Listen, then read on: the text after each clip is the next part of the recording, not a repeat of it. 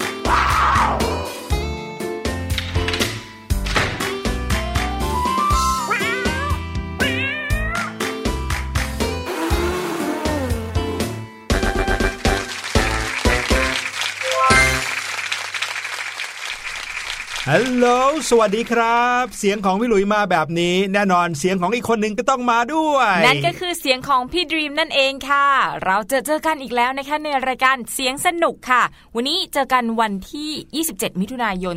2562 วันพฤหัสบดี นับถอยหลังอีกนิด เดียวก็จะเป็นวันหยุดแล้วนะ รอให้พ้นวันศุกร์ไปก่อน โอ้โห พี่ดีมเฝ้ารอทุกสัปดาห์ และวันศุกร์นี้ก็จะเป็นวันศุกร์สุดท้ายของเดือนมิถุนายน เรากำลังจะพ้นครึ่งปีแรกของเดือนนี้ เอ้ยของปีนี้กันไปแล้วละคทำรัไมบปีนี้มันผ่านไปไวจังเลยคะพี่หลุยแปลว่าเรากำลังมีความสุขมากๆเลยใช่ไหมคะ มันก็เลยใช่ผ่านไปไว ใช่ มีคนบอกว่าวันเวลาแห่งความสุขมักจะผ่านไปไวเสมอเลยนะครับอืมเหมือนกับหนึ่งชั่วโมงของรายการเสียงสนุกนะครับเผลอแป๊บเดียวหมดแล้วนะครับค่ะเรียกได้ว่ามีแต่ความเพลิดเพลินมาฝากกันนะครับ แล้วก็เสียงต่างๆ ที่สนุกสนานมากมาย ก็เอามาฝากน้องๆ ทุกวันไม่เว้นวันหยุดเลยโอ้โหเออเว้นสิเว้นเว้นวันเสาเป็นร์อาทิตเสาร์ย์อาทิตย์นะคะอ๋อไม่เว้นสิครับพี่ดีม เพราะว่าเราสามารถเจอกันได้ทุกวันเสาร์อาทิตย์ด้วยโอ้โหถ้าเกิดว่าใครอยากจะฟังย้อนหลังแหมนะครับฟังได้ทางเว็บไซต์ของไทย PBS ครับ น้องๆ คนไหนนะ ถ้ายังไม่เบื่อนะคะ ฟังย้อนหลังที่เคยฟังแล้วก็ได้ หรือจะแนะนำตอนที่ตัวเองชอบให้กับเพื่อนๆ ฟังด้วยก็ได้นะ จะได้มีเรื่องมาคุยกันตอนเปิดเรียนวันจันทร์นะคะโอ้โห มีใครที่พลาดเทปไหนนะ แล้วก็ไปถามถ่ายเพื่อนๆดูนะคะเพื่อเพื่อนๆเนี่ยจะแนะนำเทปที่พลาดไปให้น้องๆฟังด้วยโอ้โหมีคนฟังเราเยอะขนาดนั้นจริงๆใช่ไหมใช่ค่ะเอาละครับในแต่ละวันเราก็มีเสียงสนุกสนุกๆมาฝากมากมายอย่างที่บอกไปนะครับ วันนี้ในช่วงแรกของรายการแน่นอนครับ มาพร้อมเสียงนะครับ เสียงนี้เนี่ยเป็นเสียงที่หลายๆ คนน่าจะเคยได้ยินนะครับอืมเพราะว่าหลายคนน่าจะชอบด้วยนะครับ ชอบแหนถ้าพูดมากปุ๊บก็รู้เลยอะเหมือนกับเฉลยเลยนะครับค่ะจะบอกว่าเสียงที่เราได้ยินเนี่ยบางครั้งนะครับ อาจจะไม่เคยมีจริงมาก่อนอ่าหรือบางทีก็ไม่รู้ว่าจริง ๆ แล้วอะเสียงอย่างเงี้ย เสียงมันเป็นอย่างนั้นจริงหรือเปล่า อ๋อพูดอย่างนี้นึกถึงเรื่องของไดโนเสาร์เนอะพี่หลุยใช่คืใช่นักบรรพชีวินหรือว่านักวิทยาศาสตร์พยายามที่จะจินตนาการเสียงของไดโนเสาร์อืมโดยพิจารณาจากเรื่องเอ่อ ฟอสซิลที่ค้นพบ โครงกระดูกใช่โครงสร้างร่างกายของมันเป็นยังไง แล้วก็ลองจินตนาการเสียงของมันดูนะ เสียงที่พวกเราได้ยินในภาพยนตร์ที่เกี่ยวกับไดโนเสาร์เนี่ยก็ไม่ใช่อาจจะไม่ใช่เสียงจริง ๆ ของพวกมันก็ได้ใช่บางทีนะพี่หลุยเกิดความรู้สึกอยากจะนั่ง time machine ย้อนเวลากลับไปเลยนะ ตั้งแต่สมัยดึกดำบรรพ์แล้วก็ไปฟังเสียงไดโนเสาร์จริงอืมๆว่าไดโนเสาร์ว่าร้องแบบนี้จริง ๆ หรือเปล่า เพราะว่าไดโนเสาร์ที่ร้องให้เราได้ยินกันในภาพยนตร์ก็ดีในเกมหรือว่าในที่ไหนก็ดีเนี่ยนะครับสารคดีก็มีเนาะค่ะเป็นเสียงของไดโนเสาร์หรือว่าสัตว์ประหลาดอะไรเงี้ยที่ร้องออกมา แต่ความเป็นจริงเนี่ยไม่มีใครเกิดทันไดโนเสาร์สักคนเลย แน่นอนพี่ดิมเอาหัวเป็นประกันเลยไม่มีใครเกิดทันแน่นอนและถ้าเกิดใช่พี่หลุยนะ กลับไปเอาเสียงได้อย่าลืมเอามาเปิดในรายการก่อนเป็นที่แรกในโลกเลย ใช่แล้วครับ แต่ว่าก็มีแนวโน้มนะ อย่างที่พี่ดีมบอกเขาแบบว่ามีการพิจารณานะครับแล้วก็วิเคราะห์จากซากโครงกระดูกของสัตว์โลกล้านปีค่ะนะครับแล้วก็คิดว่าถ้ากระโหลกเป็นแบบนี้ โพรงในใบหน้าก็น่าจะเป็นแบบนี้ ถ้ามีโพรงแบบนี้ เอ่อเสียงก็น่าจะออกมาคล้ายๆอย่างนี้อะไรอย่างเงี้ยนะครับ แต่ว่าแปลกอย่างหนึ่งนะครับ ตรงที่ว่าทำไมเสียงของไดโนเสาร์ก็ดีสัตว์ประหลาดอะไรก็ดีเนี่ยถึงได้ฟังดูน่ากลัวโอ้เออ หรือว่าเป็นเพราะว่าเออหน้าตาของเขาน่ากลัว เราก็เลยนึกว่าเสียงเขาต้องน่ากลัวไปด้วย ค่ะ อาจจะคล้ายๆ เรื่องของเครื่องดนตรีที่เราพูดกันเมื่อวานนี้ ถ้าเกิดว่าตัวใหญ่ๆ เนี่ยเสียงก็จะทุ้มๆ ใหญ่ๆ แต่ถ้าเกิดตัวเล็กๆ เนี่ยเสียงก็จะแหลมนิดนึงอย่างนั้นหรือเปล่าอาจจะใช้เป็นอืมส่วนหนึ่งในการจินตนาการถึงเสียงของไดโนเสาร์ก็ได้ หรือ มันจะเป็นไปได้ไหมคะพี่หลุยว่าความจริงแล้วเนี่ยไดโนเสาร์หรือว่าสัตว์ประหลาดอาจจะไม่มีเสียงเลยก็ได้นะ อาจจะไม่ส่งเสียงเลยก็ได้เออมีแต่ใช้ภาษากายอย่างเดียวเออนักบรรพชีวินที่พี่ดีมบอกเมื่อกี้เนี่ยนะครับเขาคงจะต้องประเมินก่อนว่า น่าจะมีเสียง เนื่องจากว่าไม่ว่าสัตว์จะเกิดขึ้นในยุคไหน ตัวใหญ่ตัวเล็กแค่ไหน เขาก็ต้องมีการสื่อสารกันอืมเนาะทีเนี้ยพอสัตว์จะสื่อสารกันเนี่ยก็คงจะเดินไปสะกิดกันเนี่ยทุกทางไม่ได้เนาะเขาต้องมีการค่ะร้องออกมา หรือว่าเสียงก็น่าจะเป็นแบบนี้ออกมา แต่สิ่งที่พี่หลุยสงสัยจนถึงทุกวันนี้ก็คือว่าเสียงของเขาเป็นอย่างนั้นจริง ๆ หรอ เป็นไปได้มาที่เสียงของทีเร็กซ์อะจะดังแบบจิ๊บจิ๊บจิ๊บจิ๊บนั่นน่ะสิ สัตว์แบบว่าลองนึกสิสิครับคือหน้าอ้าปากมาว้าเนี่ยพออ้าปากปุ๊บทิบทิบทิบทิบมันคงไม่ใช่มั้งขัดแย้งน่าดูเลยนะคะอืมอะแล้วก็มีอีก หลายอย่างสัตว์ประหลาดในจินตนาการหลายอย่างนะคะคือตัวตนก็ไม่มีจริงเออๆแถมเรายังต้องจินตนาการถึงเสียงของมันอีกอะเออเป็นไปได้เหมือนกันนะครับถ้าเราดูในภาพยนตร์เนี่ยนะครับหรือว่าสารคดีแปลกๆ เราก็จะได้เห็นภาพของสัตว์ประหลาดที่ไม่มีตัวตนอยู่จริง หรือเราไม่เคยเห็นในโลกของความเป็นจริงเลยค่ะเคยเห็นแต่ในหนังอย่างเดียวอะมังกรอะมังกรเออใช่เนี่ยเสียงของมังกรเวลาแบบว่า เปล่งเสียงออกมาพ่นไฟออกมาอย่างเงี้ยอืมก็ต้องเป็นแบบนั้น หรือนางเงือกทำไมต้องร้องเพลงเพราะทุกคนเลย อืมใช่บางทีแบบได้ยินเสียงอะไรไพเราะแบบลอยผ่านลมมาเป็นเสียงของนางเงือกใช่เป็นไปได้ไหมที่นางเงือกเนี่ย จะไม่ได้เสียงเพราะขนาดนั้น เออหรือว่านางเงือกทุกตัวอาจจะพูดไม่ได้เหมือนแอเรียลก็ได้นะอืมตอนแรกนะคะอ่าเห็นไหมพอคิดไปคิดมาชักเริ่มสนุกแล้วครับค่ะวันนี้พี่หลุยส์ก็เลยมีเสียงนะครับที่พี่ดีมกับพี่หลุยส์เนี่ยไปหามานะครับเป็นเสียงของสัตว์ชนิดหนึ่งก็แล้วกัน เราจะเรียกเขาว่าเป็นสัตว์ก็ไม่รู้ได้หรือเปล่า นะครับอืมเพราะว่าเขาใหญ่กว่าทุกสิ่งทุกอย่างในโลกรวมกันเยอะเลยโอ้นะครับโหพูดเออออย่างนี้น้องๆ น่าจะเดาถูกะเอาเป็นว่าเป็นสิ่งมีชีวิตก็แล้วกันค่ะเป็นสิ่งมีชีวิตชนิดหนึ่งที่ไม่เคยเห็นตัวจริงในโลกแห่งความเป็นจริง มีแต่ในภาพยนตร์เท่านั้นอ่าแต่จะเป็นเสียงของอะไรพี่หลุยส์ว่าน้องๆ รู้อยู่แล้ว ไปฟังกันเลยดีกว่าครับ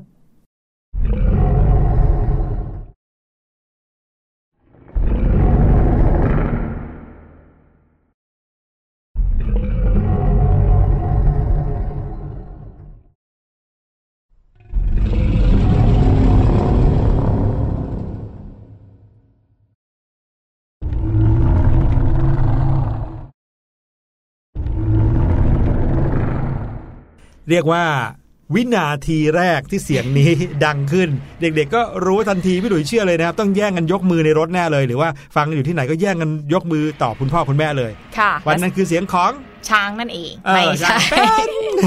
เสียงที่น้องๆได้ยินไปเมื่อสักครู่นี้นะคะคือเสียงของก็ซิล่าค่ะนี่เฉพาะเจาะจงเลยนะ เป็นเจ้าตัวก็ d ซิล่านะครับแล้วก็ซิล่าเนี่ยก็เป็นสัตว์ประหลาดที่โด่งดังที่สุดเลยตัวหนึ่งของโลก นะครับไม่มีใครที่จะไม่รู้จักก็ d ซิล่าเลยนะครับ ถึงแม้ชื่อเขาจะฟังเหมือนแบบเป็นชาวต่างชาตินะค่ะแต่เป็นชาวแบบทางอังกฤษยุโรป แต่จริงๆแล้วต้นกำเนิดของเขาเนี่ยมาจากประเทศญี่ปุ่นครับอ่าอ่า ก็อดซิลล่านะคะก็เป็นภาพยนตร์สัตว์ประหลาดของญี่ปุ่นที่ได้รับความนิยมเป็นอย่างมากเลยนะคะ สร้างโดยโทโมยุกิทานากะ คนนี้เนี่ยเป็นโปรดิวเซอร์ของบริษัทโตโฮภาพยนตร์ค่ะ ก็มีตัวเอกของเรื่องก็คือก็อดซิลล่านั่นเอง ออกฉายครั้งแรกโน่นเลยนะคะคริสตศักราช 1954 โอ้โห ถ้ามีนานมากอายุจริง ๆ ก็คงจะเป็นคุณปู่ปู่ก็ซิล่าแล้วนะนะครับคะคือตอนนั้นวงการภาพยนตร์ก็น่าจะอยู่ในช่วงพัฒนานะคะแต่ว่าญี่ปุ่นก็ทำเรื่องของก็ซิล่ามาเป็นภาพยนตร์เลยครับเพื่อย้ำเตือนถึงความน่ากลัวของอาวุธนิวเคลียร์นั่นเองเหมือนคนญี่ปุ่นเขามีแผลเรื่องของโรงงานนิวเคลียร์ใช่อาวุธใช่นิวเคลียร์เยอะ ใช่เมื่อปี 1945 นะครับ ก่อนหน้าที่จะมีก็ซิล่าปรากฏขึ้นในโลกเนี่ยนะครับก็ญี่ปุ่นก็เป็นประเทศที่เข้าร่วมสงครามโลกครั้งที่ค่ะ2แล้วก็แพ้สงครามโลกครั้งที่ 2 นั้นอืมด้วยการถูกอาวุธนิวเคลียร์ถล่มเกาะทั้งเกาะเลยค่ะหายไปเลยนะครับ นั่นก็เลยทำให้เอ่อประเทศของเขานั้นมีบาดแผลเกี่ยวกับเรื่องของอาอาวุธนิวเคลียร์มากนะครับ เรื่องของก็อดซิลล่าก็คงจะเกิดขึ้นด้วยสาเหตุนี้ เพื่อที่จะทำให้เห็นว่าโหมันน่ากลัวน่ากลัวจริงๆขนาดไหน ใช่แล้วเขาก็เลยสร้างตัวก็ซิล่าที่มันน่ากลัวมาก ๆ เลยนะคะ ซึ่งก็มีต้นแบบมาจากตัวร้ายในเรื่องอุลตร้าแมนนั่นเองอืมแต่ว่าหลังจากนั้นเนี่ยมีการแยกแล้วก็ทำใหม่เลยเอาเฉพาะเรื่องของก็ซิล่าอย่างเดียว แยกออกมาเลย คือเขาเห็นท่าแล้วเนี่ยครับน่าจะขายได้น่าจะดังนะคะก็เลยครับแยกออกมาเป็นก็ซิล่าเดี่ยวๆเลยครับในแบบฉบับของอเมริกาก็มีนะคะ ใช้ในปี 1998 อีกหลายสิบปีต่อมาเลย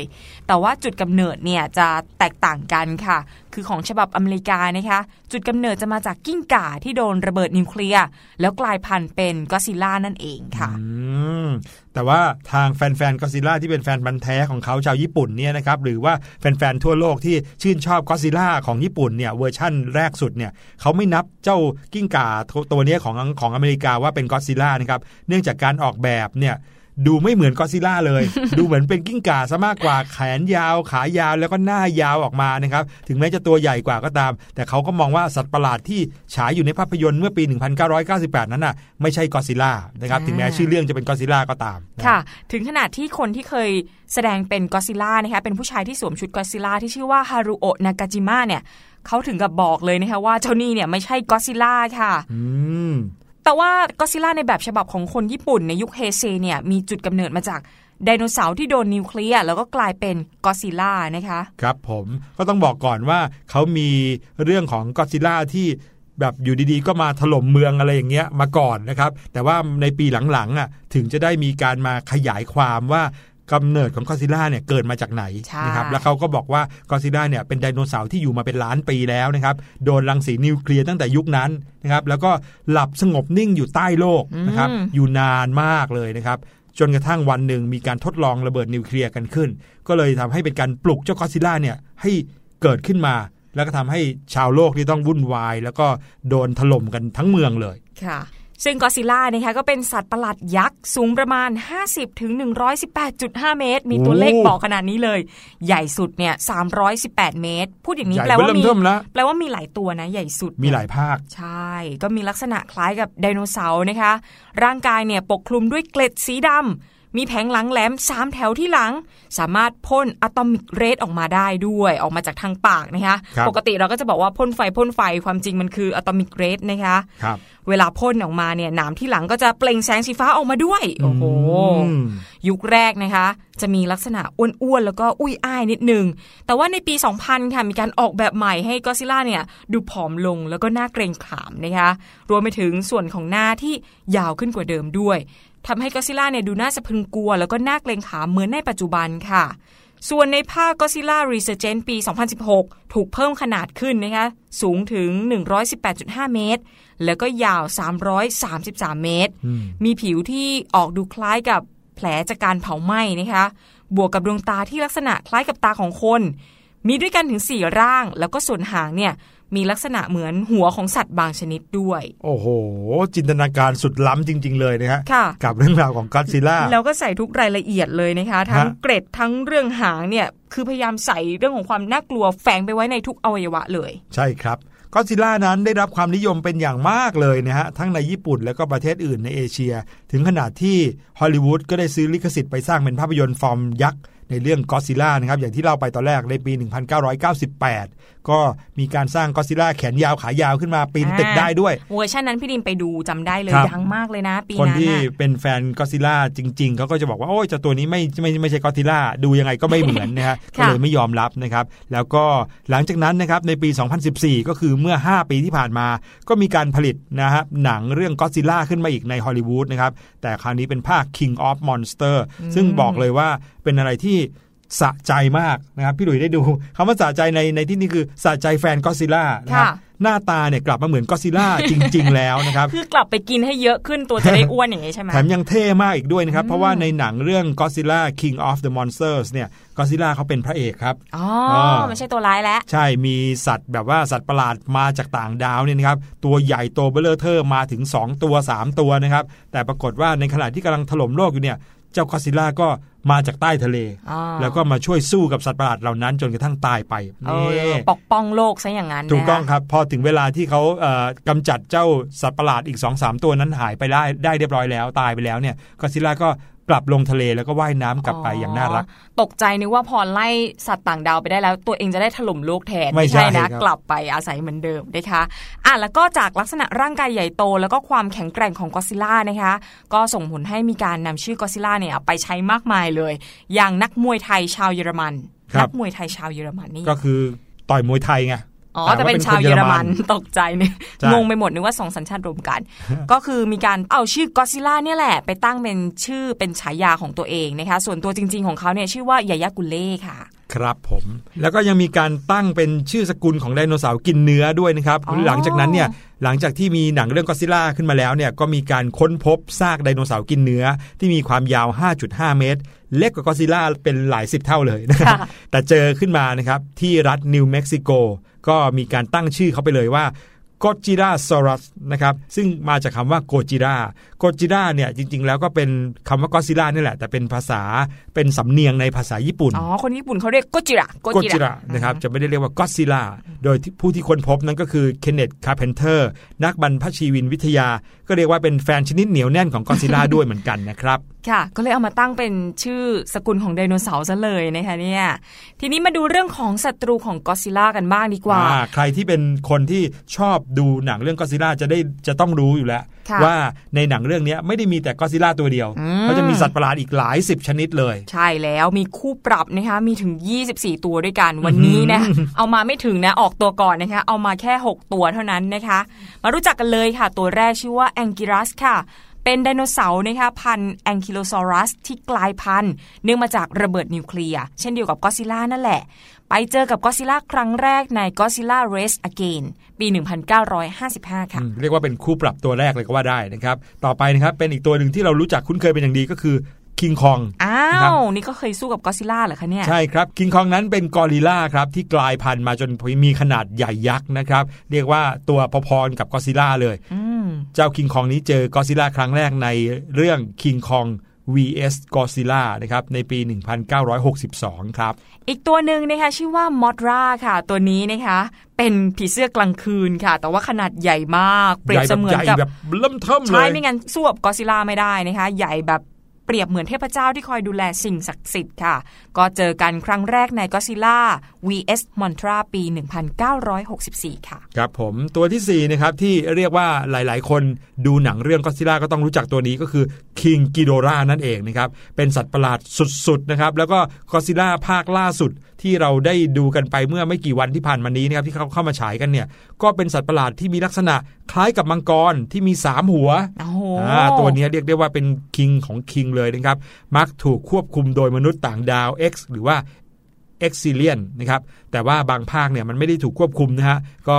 เรียกว่าอารวาสเองนะนิสัยไม่ดีเอง แล้วก็มีนิสัยเป็นของตัวเองด้วยนะครับอืมเจ้าตัวคิงกิโดล่านี้เจอกับก็ซิล่าครั้งแรกในเรื่องกิโดล่า The Three Head Monsters ครับเมื่อปี 1964 ส่วนอีกตัวหนึ่งนะคะตัวนี้เมกะก็อดซิลล่าค่ะโอ้โหนี่ก็เป็นเป็นเมกะนี่ก็น่าจะยิ่งใหญ่กว่าก็อดซิลล่านะคะคือช่วงแรกเนี่ยถูกสร้างขึ้นโดยมนุษย์ต่างดาว เพื่อที่จะใช้ยึดครองโลกค่ะ โดยมีก็อดซิลล่าเป็นต้นแบบก็คือเหมือนเลียนแบบมาจากก็อดซิลล่าเนี่ยแหละ แต่ว่าในภาคหลังๆนะคะมันกลับถูกสร้างโดยมนุษย์แทนค่ะเมกะก็อดซิลล่าเนี่ยมีขีปนาวุธทั่วทั้งตัวเลยนะคะโอ้โหยิงได้หลายอย่างพร้อมกันเลย เจอก็อดซิลล่าครั้งแรกในก็อดซิลล่า vs เมกะก็อดซิลล่าปี 1974 ค่ะ ครับผมยุค millennium นะคะ มีอีกชื่อด้วยใช้ชื่อว่าคิริวค่ะโอ้โห ชื่อเท่น่าดูนะครับ แล้วก็อีกตัวหนึ่งนะครับ เอามาเป็นตัวอย่างว่าเขาคือศัตรูคู่ปรับของก็อดซิลล่านะครับ ก็คือราดอนหรือว่าโรแดนนะครับเจ้าตัวเนี้ยเป็นนกนะครับ จะว่าเป็นนกก็ไม่เชิงเพราะว่าเป็นเทอราโนดอนก็คือว่าเป็นนกในยุคโลกล้านปีนะฮะ เป็นไดโนเสาร์บินได้ตัวหนึ่งแต่ว่ามีขนาดยักษ์มากๆเลย ใหญ่เท่าๆกับก็ซิล่าเพราะว่าเขาใหญ่กว่าเทอราโนดอนทั่วไปเนี่ยน่าจะแบบเป็น 10บสเท่าอยู่นะครับเขาอาศัยอยู่ใต้ดินครับ แล้วมันก็ถูกปลุกขึ้นมา แล้วก็ไปทำลายเมือง แล้วก็ไปโอ้โหก่อความวุ่นวายมากมาย แล้วก็มาสู้กันกับก็ซิล่าค่ะแล้วก็มีบางภาคนะครับที่ราดอนเนี่ยก็เป็นตัวดีมาช่วยก็ซิล่าไปถล่มสัตว์ประหลาดตัวอื่น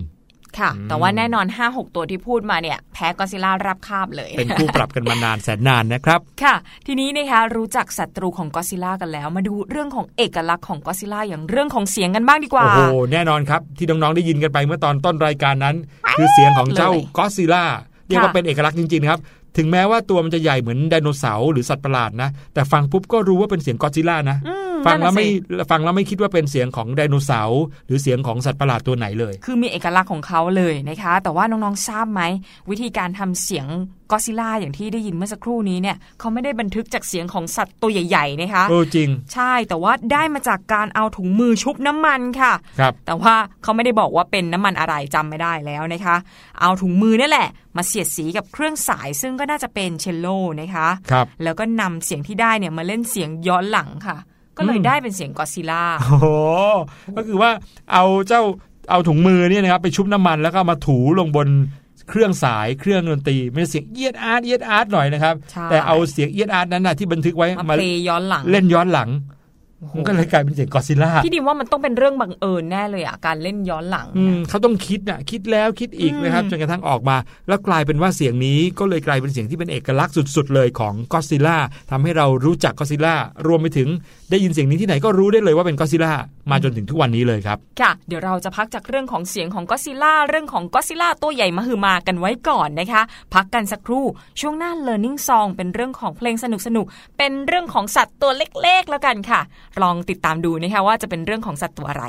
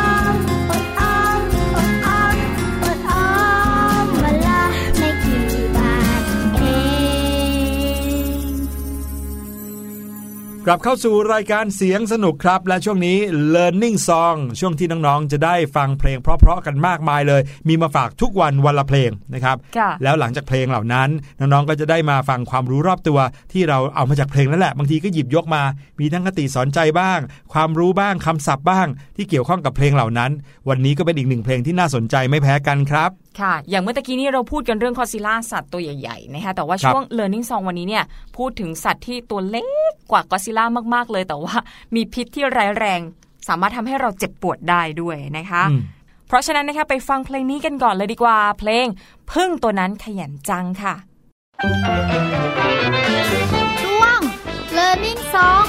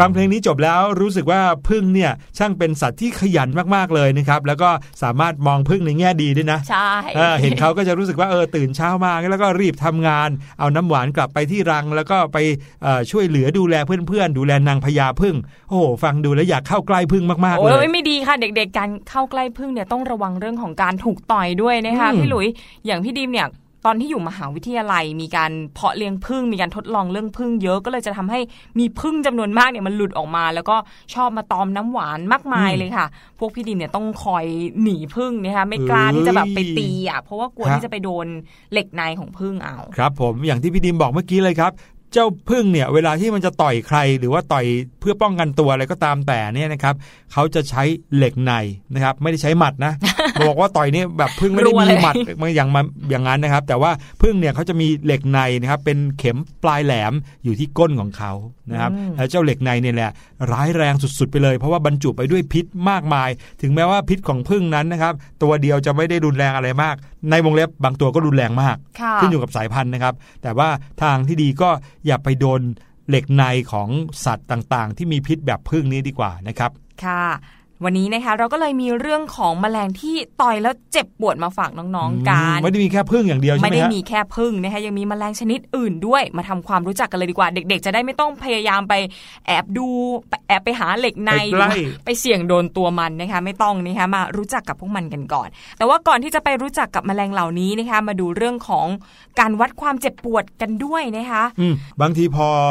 เราคิดว่าโดนต่อย โดนพึ่งต่อย โดนมดกัด โดนแมงป่องต่อยแล้วเจ็บ ไอ้คำว่าความเจ็บเนี่ยมันมีการมันขนาดไหนบันทึกกันไว้เลยนะ ว่าคำว่าเจ็บนี่คืออะไร และปวดเนี่ยปวดแค่ไหน เพื่ออะไรมาฮะ เพื่อที่จะได้รู้ว่าตัวไหนอะต่อยแล้วหรือว่ากัดแล้วเนี่ยเจ็บกว่า อ๋อ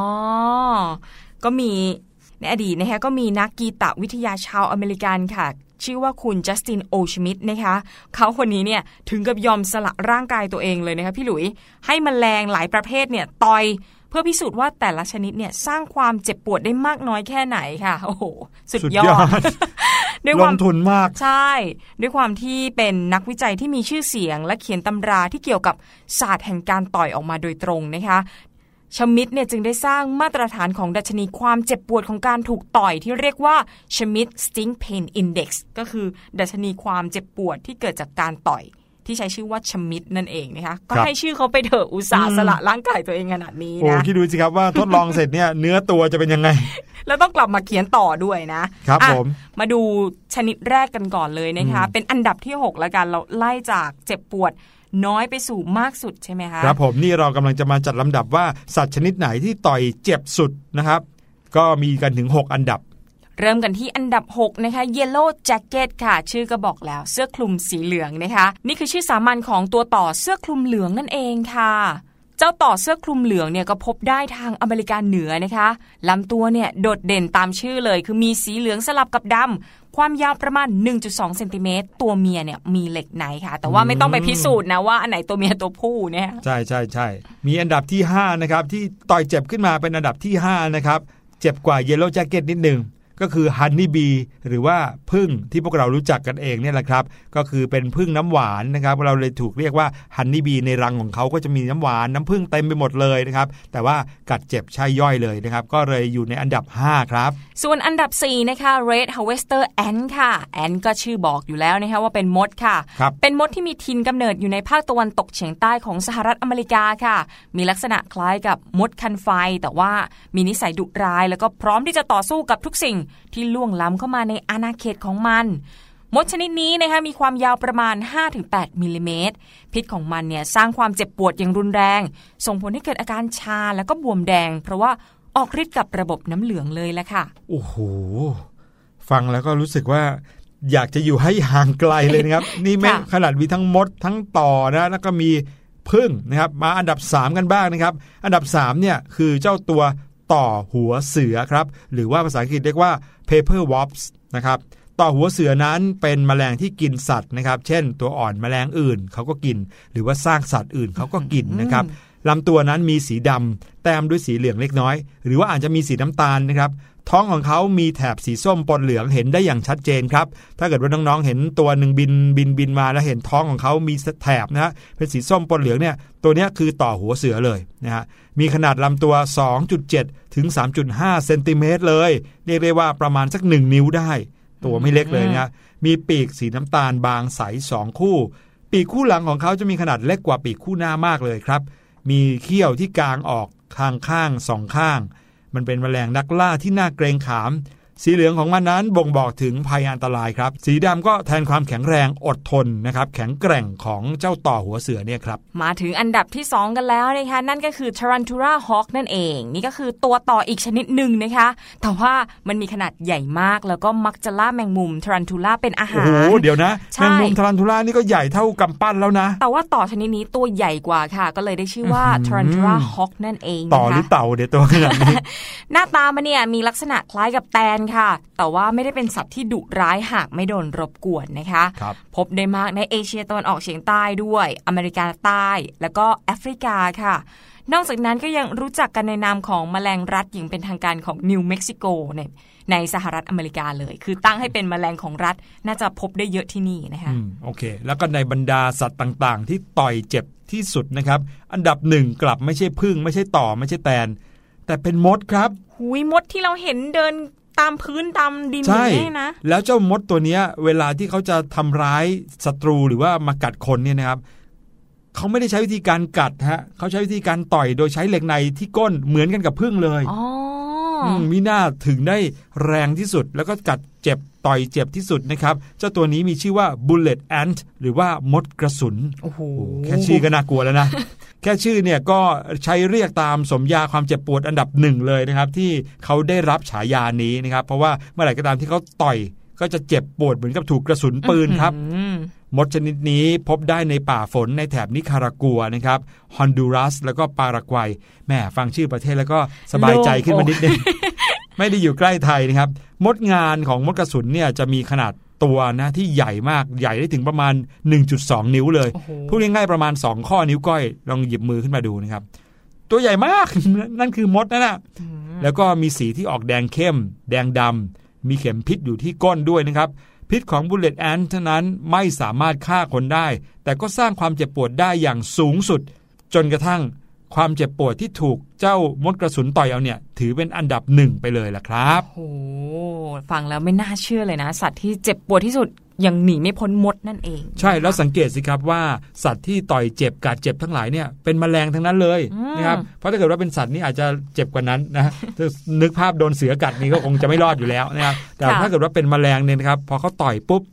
บรรดาอะไรต่างๆ ที่เป็นระบบในร่างกายเนี่ยก็จะถูกรบกวนนะเช่น ระบบน้ำเหลือง ระบบเลือดเนี่ยก็จะเปลี่ยนไป เพราะว่าถูกพิษของเขาเนี่ยลงไปทำงานกับร่างกายเราโดยตรง นั่นก็เลยทำให้เราจำเป็นนะครับที่จะต้อง กลัวบ้างนิดนึง เห็นเป็นสัตว์ตัวเล็กๆนะครับตัวไม่ใหญ่เท่าเราแล้วไม่กลัวไม่ใช่นะครับเพราะถ้าเกิดว่าเขาทำเราเจ็บขึ้นมาเนี่ยบางทีอาจจะถึงแก่ชีวิตเลยก็เป็นไปได้ครับค่ะ และนี่ก็คือความรู้ดีๆ ใกล้ตัวนะคะที่เรานำมาฝากกันในช่วง Learning 2 วันนี้ค่ะ เราพักกันอีกครู่เดียวนะคะแล้วช่วงหน้าพบกันในช่วงเสียงแสนสนุกค่ะสบัดจินตนาการ สนุกกับเสียง เสริมสร้างความรู้ในรายการ เสียงสนุก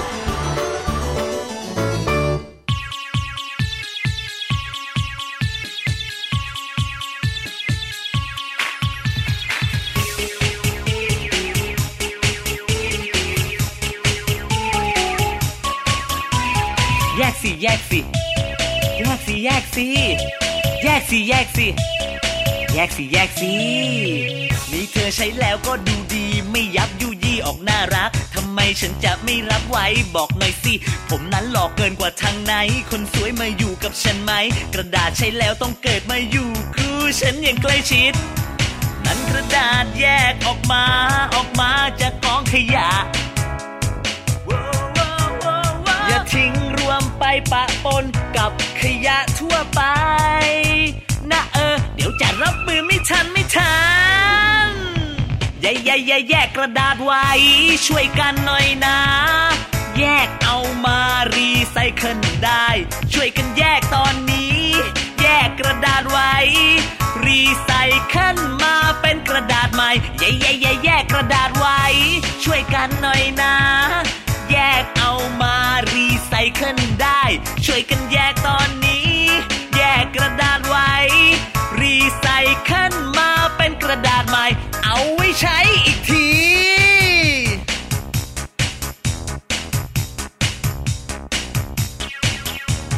แยกสิแยกสิแยกสิแยกสิแยกสิแยกสิแยกสิแยกสิ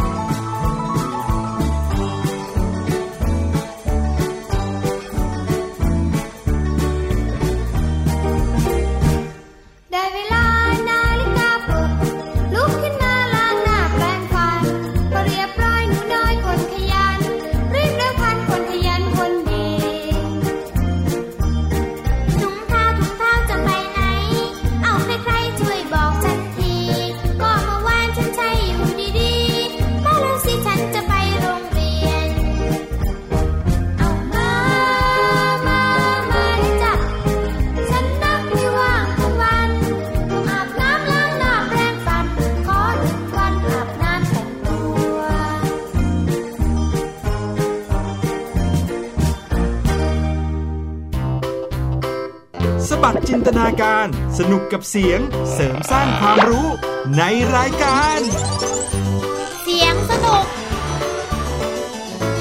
กลับเข้าสู่รายการเสียงสนุกครับ ช่วงท้ายของรายการวันนี้เต็มใจพรีเซนต์มาก ๆ เลยนะครับ ภูมิใจค่ะเสนอกับช่วงเสียงแสนสนุกครับะวันนี้นะช่วงแรกเราพูดกันถึงเรื่องของ Godzilla Made in อ่า Japan นะคะครับช่วงนี้ช่วงที่ 3 ของรายการเสียงแสนสนุก ยังหนีไม่พ้นเรื่องราวของญี่ปุ่นใช่ไหมคะนี่ถูกต้องครับเป็นเรื่องราวของเครื่องดนตรีเช่นเคย แล้วก็เป็นเครื่องดนตรีโบราณของประเทศญี่ปุ่นด้วย โอ้โหโอ้ยมาเข้าสู่ช่วงนี้กันก่อนนะครับ เสียงแสนสนุกครับ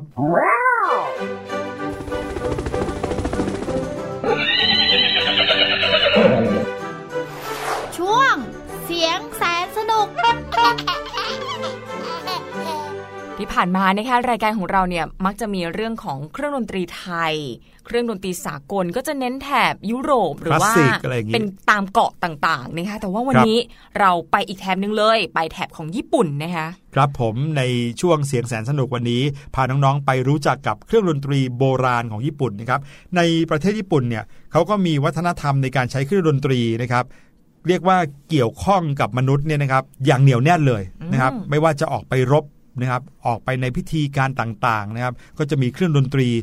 อยู่ด้วยเสมอ และเครื่องดนตรีเหล่านั้นเนี่ยก็เล่นตั้งแต่ยุคนั้นมาจนถึงยุคนี้นะครับเรียกได้ว่าเป็นเครื่องดนตรีที่มีมาแต่โบราณเลย และทุกวันนี้ก็ยังเป็นที่นิยมยังเล่นกันอย่างแพร่หลายอยู่ครับ ค่ะ เพราะฉะนั้นนะคะไปลองฟังกันดีกว่าว่าเครื่องดนตรีชนิดนี้เนี่ยจะมีเสียงเป็นยังไงค่ะ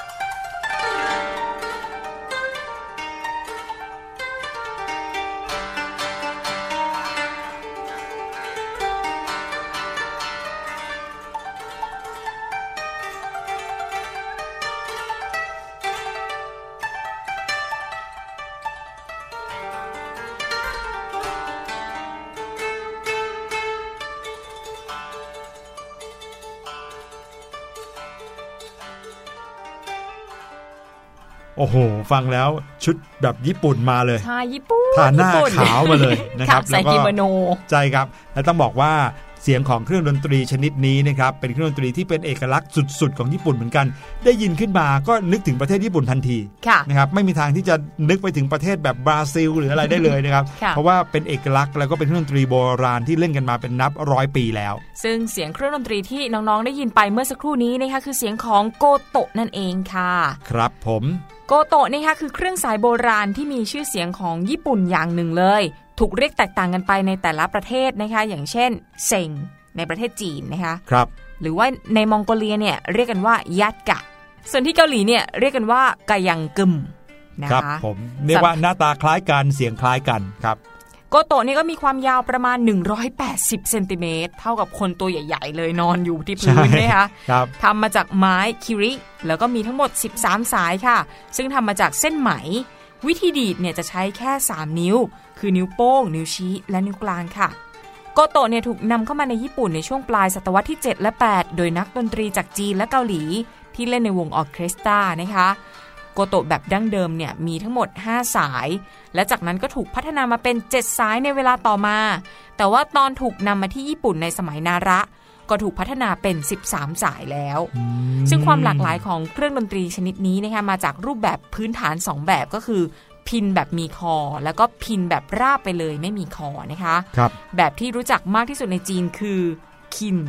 ซึ่งรูปแบบเนี่ยจะคล้ายกับเครื่องดนตรีทั่วไปในเอเชียค่ะ ครับผม ครั้งแรกที่โกโตะถูกนำเข้ามาในญี่ปุ่นนะครับคำว่าโกโตะนั้นยังใช้เรียกแทนเครื่องดนตรีของญี่ปุ่นทุกชนิดที่เป็นเครื่องสายอ๋อเรียกได้ว่าเห็นเครื่องสายตั้งมาเนี่ยเรียกว่าโกโตะหมดเลยหมด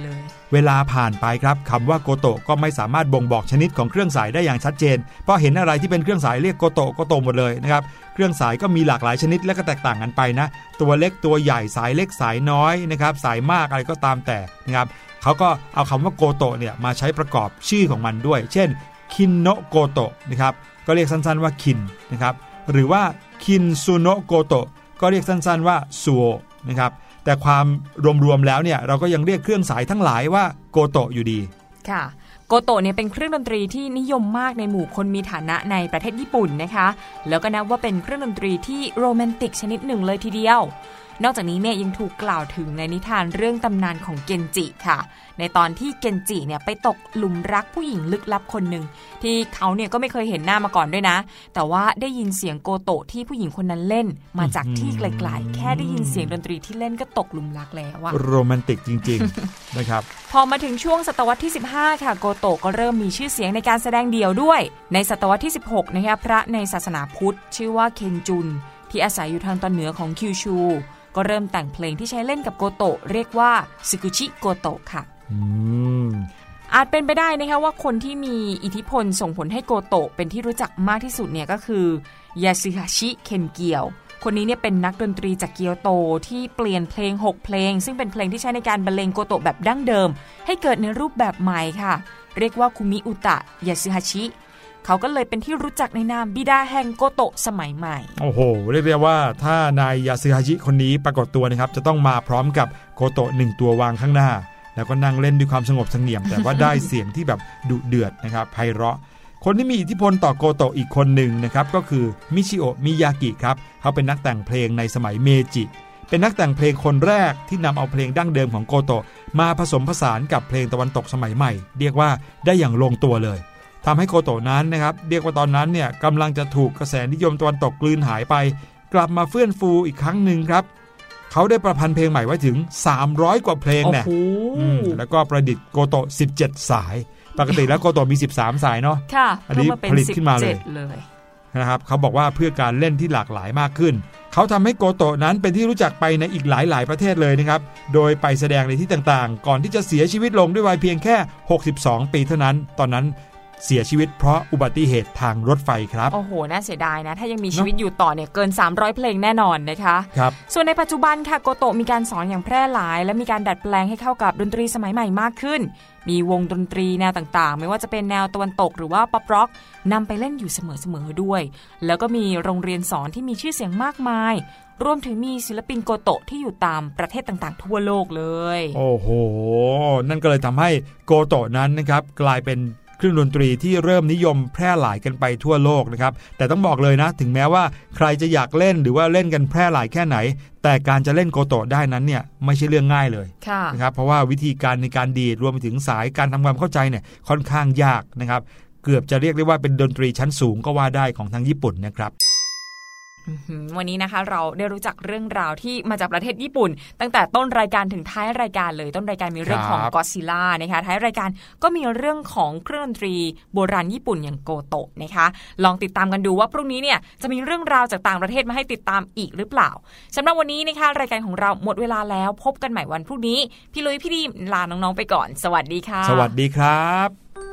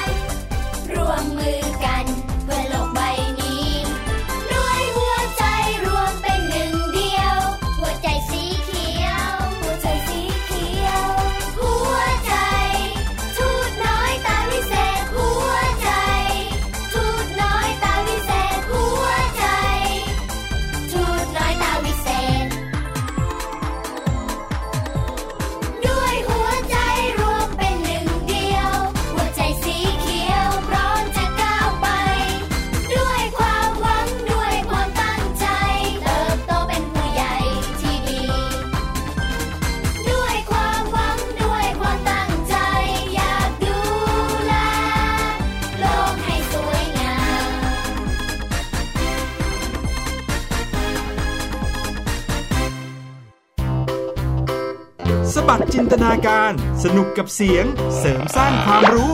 ในรายการ